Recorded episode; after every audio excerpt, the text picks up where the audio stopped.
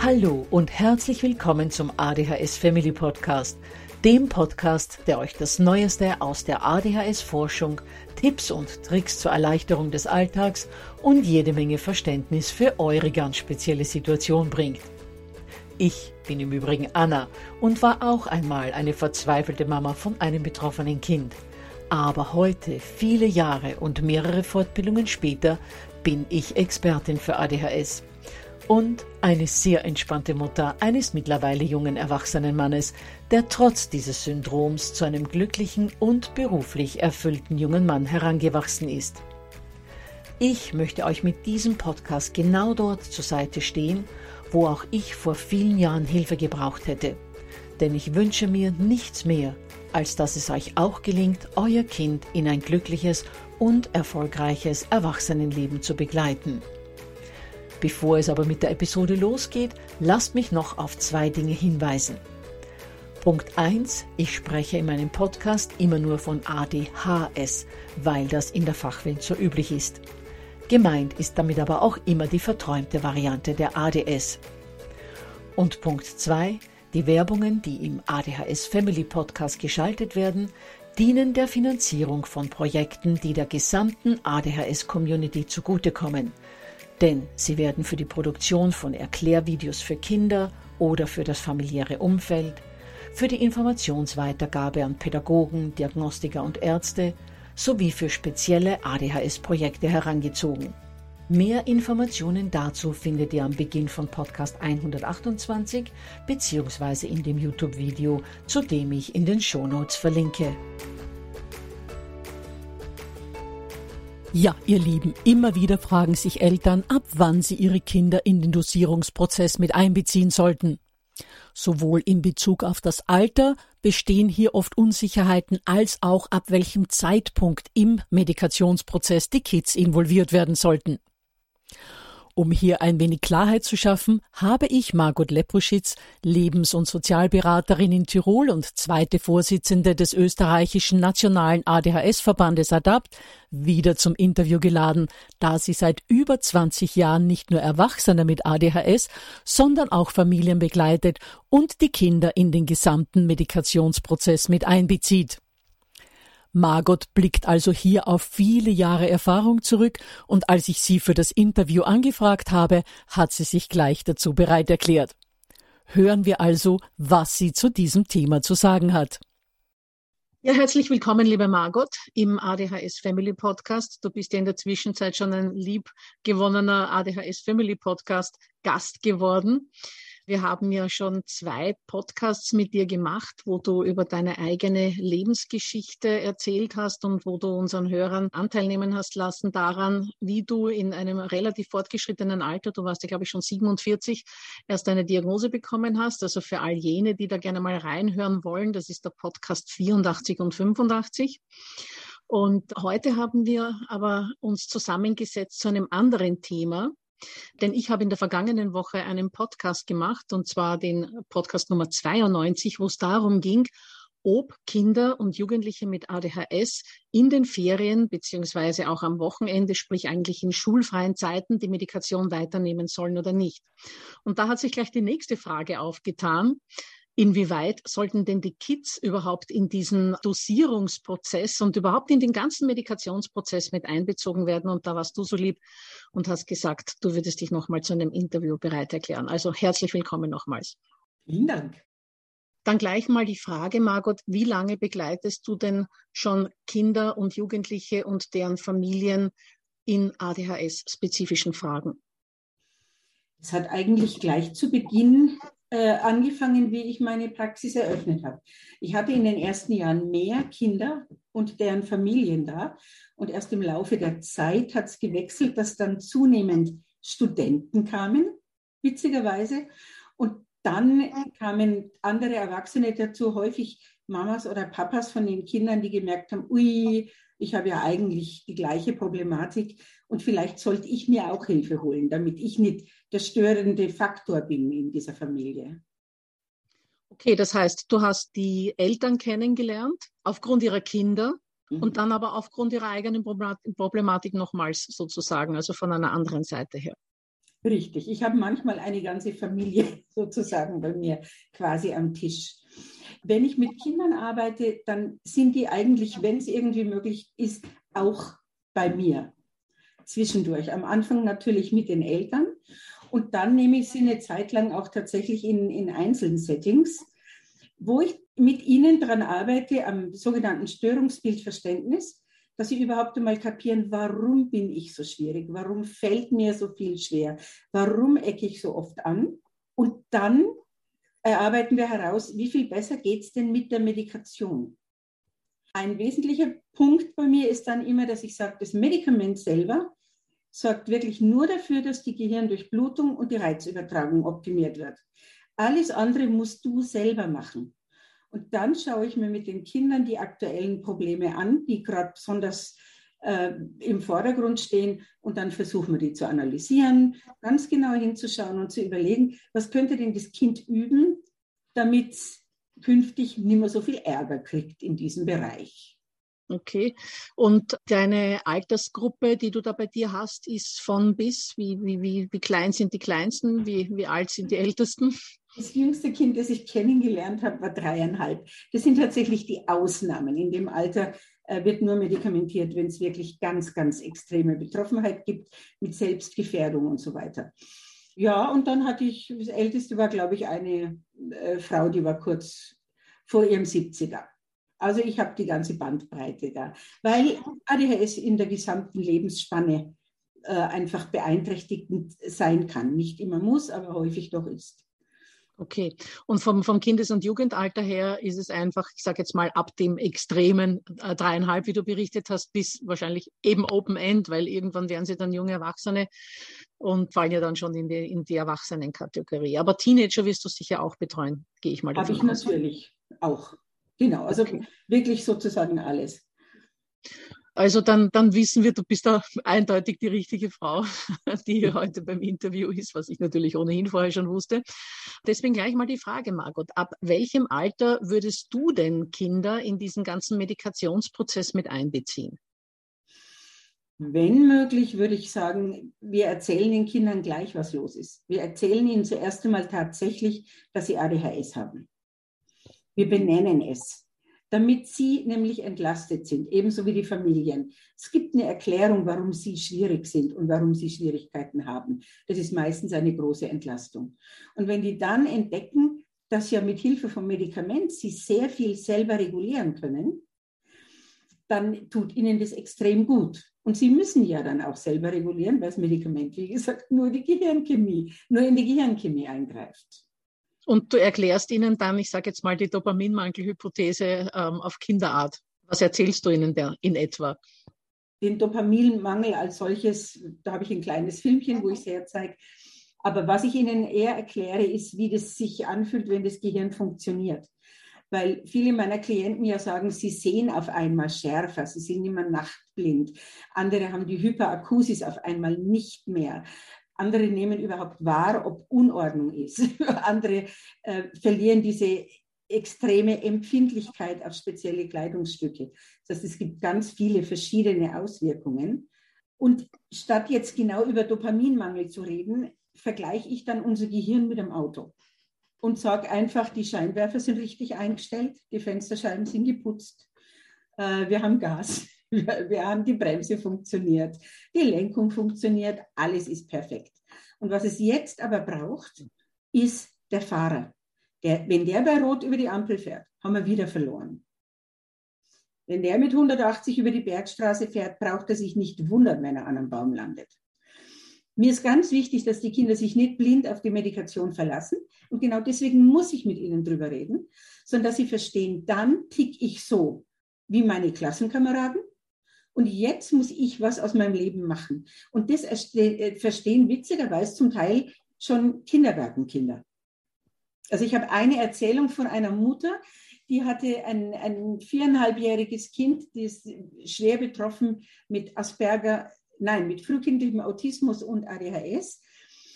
Und da hat der Arzt beschlossen, jetzt schon mit Medikation zu beginnen. Und die hatten ausgemacht, alle vier Stunden. Das Kind war daran gewöhnt. Immer nach vier Stunden kommt das nächste Medikament. Und irgendwann steht die kleine Maus da und zupft die Mama so am Pullover und zeigt auf das Fach, wo die Medikation oben im Regal ist. Und die Mama sagt, ähm, die Uhr hat noch nicht geklingelt. Schaut auf die Uhr und stellt fest, es ist fünf oder zehn Minuten vor der nächsten Dosis. Das heißt, die Kleine hat da mit viereinhalb Jahren schon gespürt, jetzt wirkt nichts mehr, mein Kopf wird gerade wieder verwirrt, ich fühle mich nicht gut und hat dementsprechend der Mama ein Signal gegeben. Wenn es die Kleinen schon merken, dann muss ich das doch mit älteren Kindern umso besser hinkriegen, das beobachten zu lernen. Wahnsinn, ja, ja, natürlich, ja.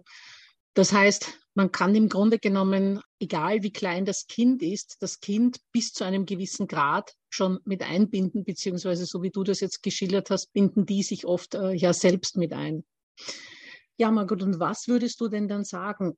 Ab welchem Punkt in diesem Medikationsprozess sollten die Kids mit einbezogen werden? Wirklich von Anfang an, also von der ersten Tablette weg, oder würdest du mal beobachten, was passiert und um sie nicht zu beeinflussen, wie handhabst du das? Am Anfang kriegt das Kind noch nicht die Aufgabe, sich selber zu beobachten oder mir was zu berichten.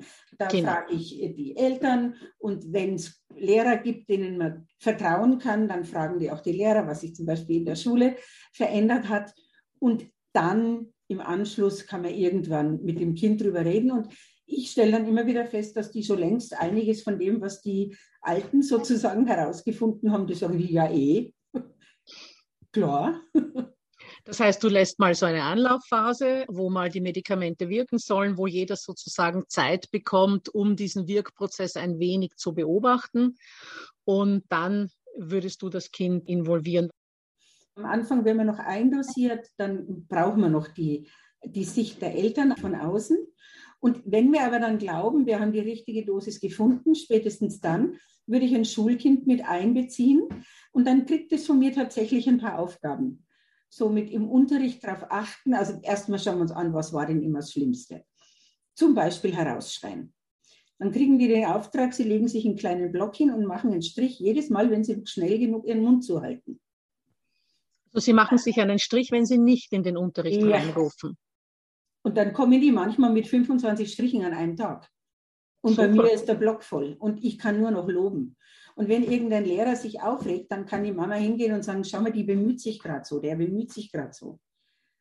Nicht der kritzelt herum, der, der passt gerade auf sich auf, der trainiert gerade nicht rausschreien. Ja? Okay. Und damit wissen sie dann sehr genau, ich kann das besser. Wenn jetzt aber plötzlich in der dritten Stunde das nicht mehr gelingt, dann merken die das auch. Und dann kriege ich die Info, jetzt habe ich zwar um halb sieben das Medikament genommen, aber um halb zehn hilft überhaupt nichts mehr. Ich kann mich bemühen, wie ich will. Ich schreibe wieder raus. Mir fallen wieder die Stifte vom Pult runter und so weiter. Das heißt, da kommen dann die ersten Rückmeldungen von, ich merke, jetzt bricht wieder die Verwirrung aus. Ich bin nimmer mehr Herr deswegen, was, was ich jetzt gerade tue. Das heißt, wo, woran du es dann gemeinsam mit den Kids festmachst, ist, wann lässt die Wirkung in der Schule nach? Denn es ist ja hauptsächlich in der Schule, dass diese Wirkung der Medikamente erst äh, zur vollen Entfaltung kommt, weil die Kids ja hauptsächlich am Vormittag medikamentiert sind und in der Regel dann eben in der Schule sind. Also in der Schule merkt man es am allerbesten, weil da sind sie auch intellektuell gefordert. Sie sind immer im gleichen Rahmen, da gibt es nicht so viel Änderung. Am Montag habe ich immer in der dritten Stunde Deutsch oder Mathe. Äh, das heißt, die können sehr gut an ihrem Verhalten im Unterricht und an ihrer Leistung im Unterricht äh, abrufen, wie lange wirkt denn das Medikament. Der Ablauf und die Strukturen sind immer gleich oder sehr ähnlich. Das heißt, die Vergleichbarkeit ist besser als in einer häuslichen Situation, wo ja ganz viele verschiedene Dinge passieren können. Richtig. Und dann entdecken die Kinder oft, dass sie in einen Rebound kommen. Die können dann, wenn sie entdeckt haben, wie lange wirkt es, können sie auf einmal gut beschreiben, dass es ihnen dann schlecht geht. Wenn sie, wenn sie um halb zehn keine Wirkung mehr haben und sie erst um elf in der großen Pause oder gar erst beim Mittagessen die nächste Dosis kriegen, dann können die auf einmal beschreiben, wie schlecht es ihnen geht. Dass sie sich noch schlimmer fühlen als früher, wie sie noch nichts von ihrem ADHS gewusst haben. Und das finde ich ganz wesentlich, dass die Kinder das so beschreiben können. mir wäre es ganz lieb, wenn man das dann den Ärzten auch so ehrlich mitteilen kann und dann mit aufgeschlossenen Ärzten besprechen kann, wie oft muss denn eine Dosis gegeben werden, welches Präparat wirkt wie lang und dann anhand dessen sozusagen die, die Dosierung für den Tag äh, aufbaut. Du hast jetzt was sehr Interessantes gesagt. Ärzte dem Arzt das mitteilen, hoffentlich ein aufgeschlossener Arzt. Weil hier sind wir bei einem sehr wunden Punkt vieler Eltern. Viele Eltern melden mir zurück, dass sie das Problem haben, der Arzt würde sich keine Zeit nehmen, würde nicht zuhören, ähm, würde irgendwelche Bedenken, Überlegungen, andere Wirkweisen, die nicht so wirklich in seinem Schema ihm häufig unterkommen, nicht für voll nehmen. Manchmal höre ich sogar, dass äh, Ärzte meinen, äh, das Medikament könnte jetzt reduziert oder abgesetzt werden. Die Mutter merkt aber, dass das viel zu früh wäre. Da fragen sich dann oft viele Eltern, sollen sie der Autorität in Weiß Glauben schenken und eher das tun, was ihnen hier empfohlen wird, oder sollen sie lieber auf ihr Bauchgefühl hören? Lustig, ich habe gestern die Elternselbsthilfegruppe äh, für dich übernommen, wie du weißt. Genau, ja. Und da kam genau diese Frage. Eine Mutter hat gesagt, sie verzweifelt, weil die 14-Jährige, der geht es wirklich nicht gut. Und nach langem Irrwegen sozusagen kam jetzt die Diagnose ADHS. Und jetzt kriegt das Kind einmal am Tag eine äh, LA, eine Long Acting, die höchstens acht Stunden wirkt, je nach Stoffwechsel. Und sie hat den Auftrag, Samstag und Sonntag auszusetzen. Diese Jugendliche sagt aber der Mutter, am Wochenende merke ich so, wie falsch ich bin. Ich denke die ganze Zeit über Suizid nach. Das kann doch bitte nicht wahr sein. Und die, die Mama hat es der Ärztin erzählt und die hat trotzdem es verboten. Ein anderer Vater von dem hat gesagt, ganz einfach, weitergehen. Nächsten Arzt, nächste Ärztin, nächste Ärztin, einfach alle abklappern. Irgendeiner wird dir schon zuhören. Wir müssen alle die, die Ärzte so lange nerven, bis es alle gelernt haben, hat der eine Vater gesagt. Das fand ich cool. Das heißt, du würdest, äh, wenn eine derartige Empfehlung käme, die komplett gegen dein Bauchgefühl als Mama spricht, und hier ist ja nicht einmal mehr das Bauchgefühl äh, der Mutter gefragt, sondern die 14-Jährige kann es ja schon selbst sehr gut artikulieren, würdest du entweder den Arzt wechseln oder darauf bestehen, dass dein Kind die Medikation auch übers Wochenende nimmt. Ja, das Problem ist, wenn ein Arzt dir nicht genug verschreibt, hast du keine Chance, dann wirst du den Arzt wechseln müssen. Weil genau solche Ärzte sind dann sehr restriktiv, die zählen tatsächlich, wie viele Kapseln sind drin in einer Packung. Und dann bist du auf einmal ohne Medikation. Also dann muss man einfach suchen, dass man irgendwen anderen kriegt, weil diese Medikamente natürlich nur von Fachärzten verschrieben werden können. Was allerdings gut ginge, wäre, wenn man einen guten Kinderarzt, eine gute Kinderärztin hat.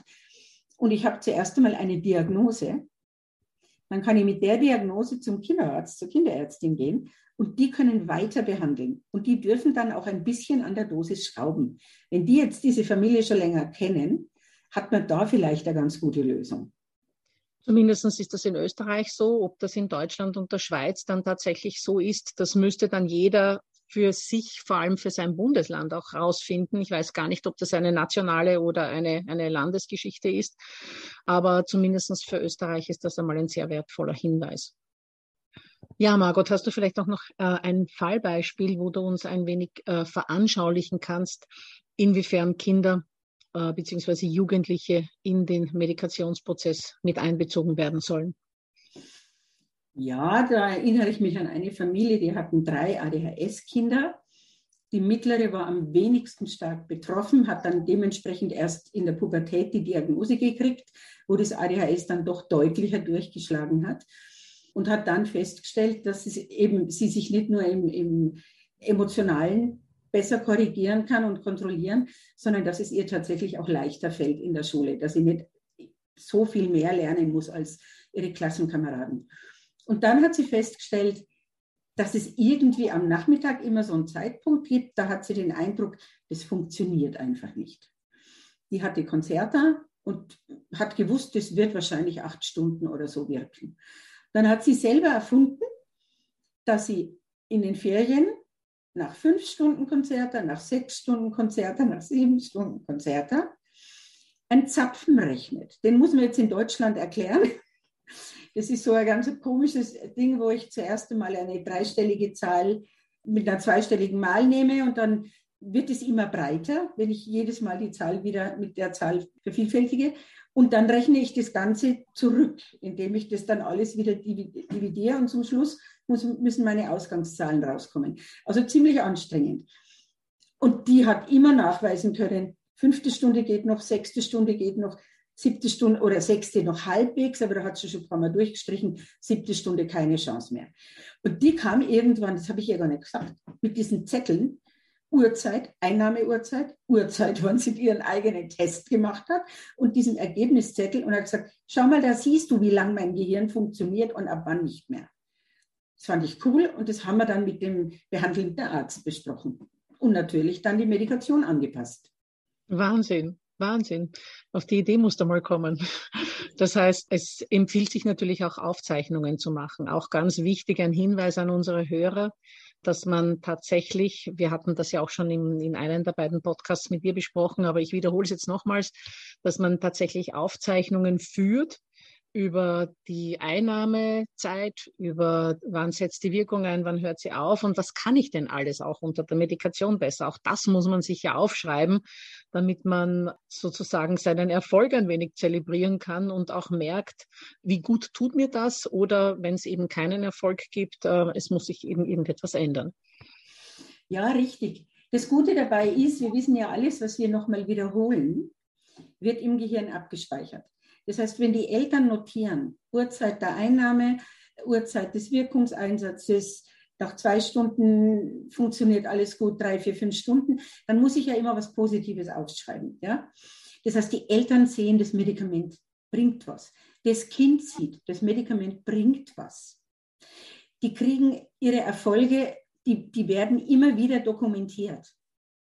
Es ist auf der einen Seite eine Hilfe für den Arzt, damit er sieht, wie muss man denn weitermachen. Aber es ist auch und vor allen Dingen für die Familie Bestärkung, wir sind auf dem richtigen Weg. Lustig ist, wir Menschen gewöhnen uns ganz schnell an Sachen, die gut laufen.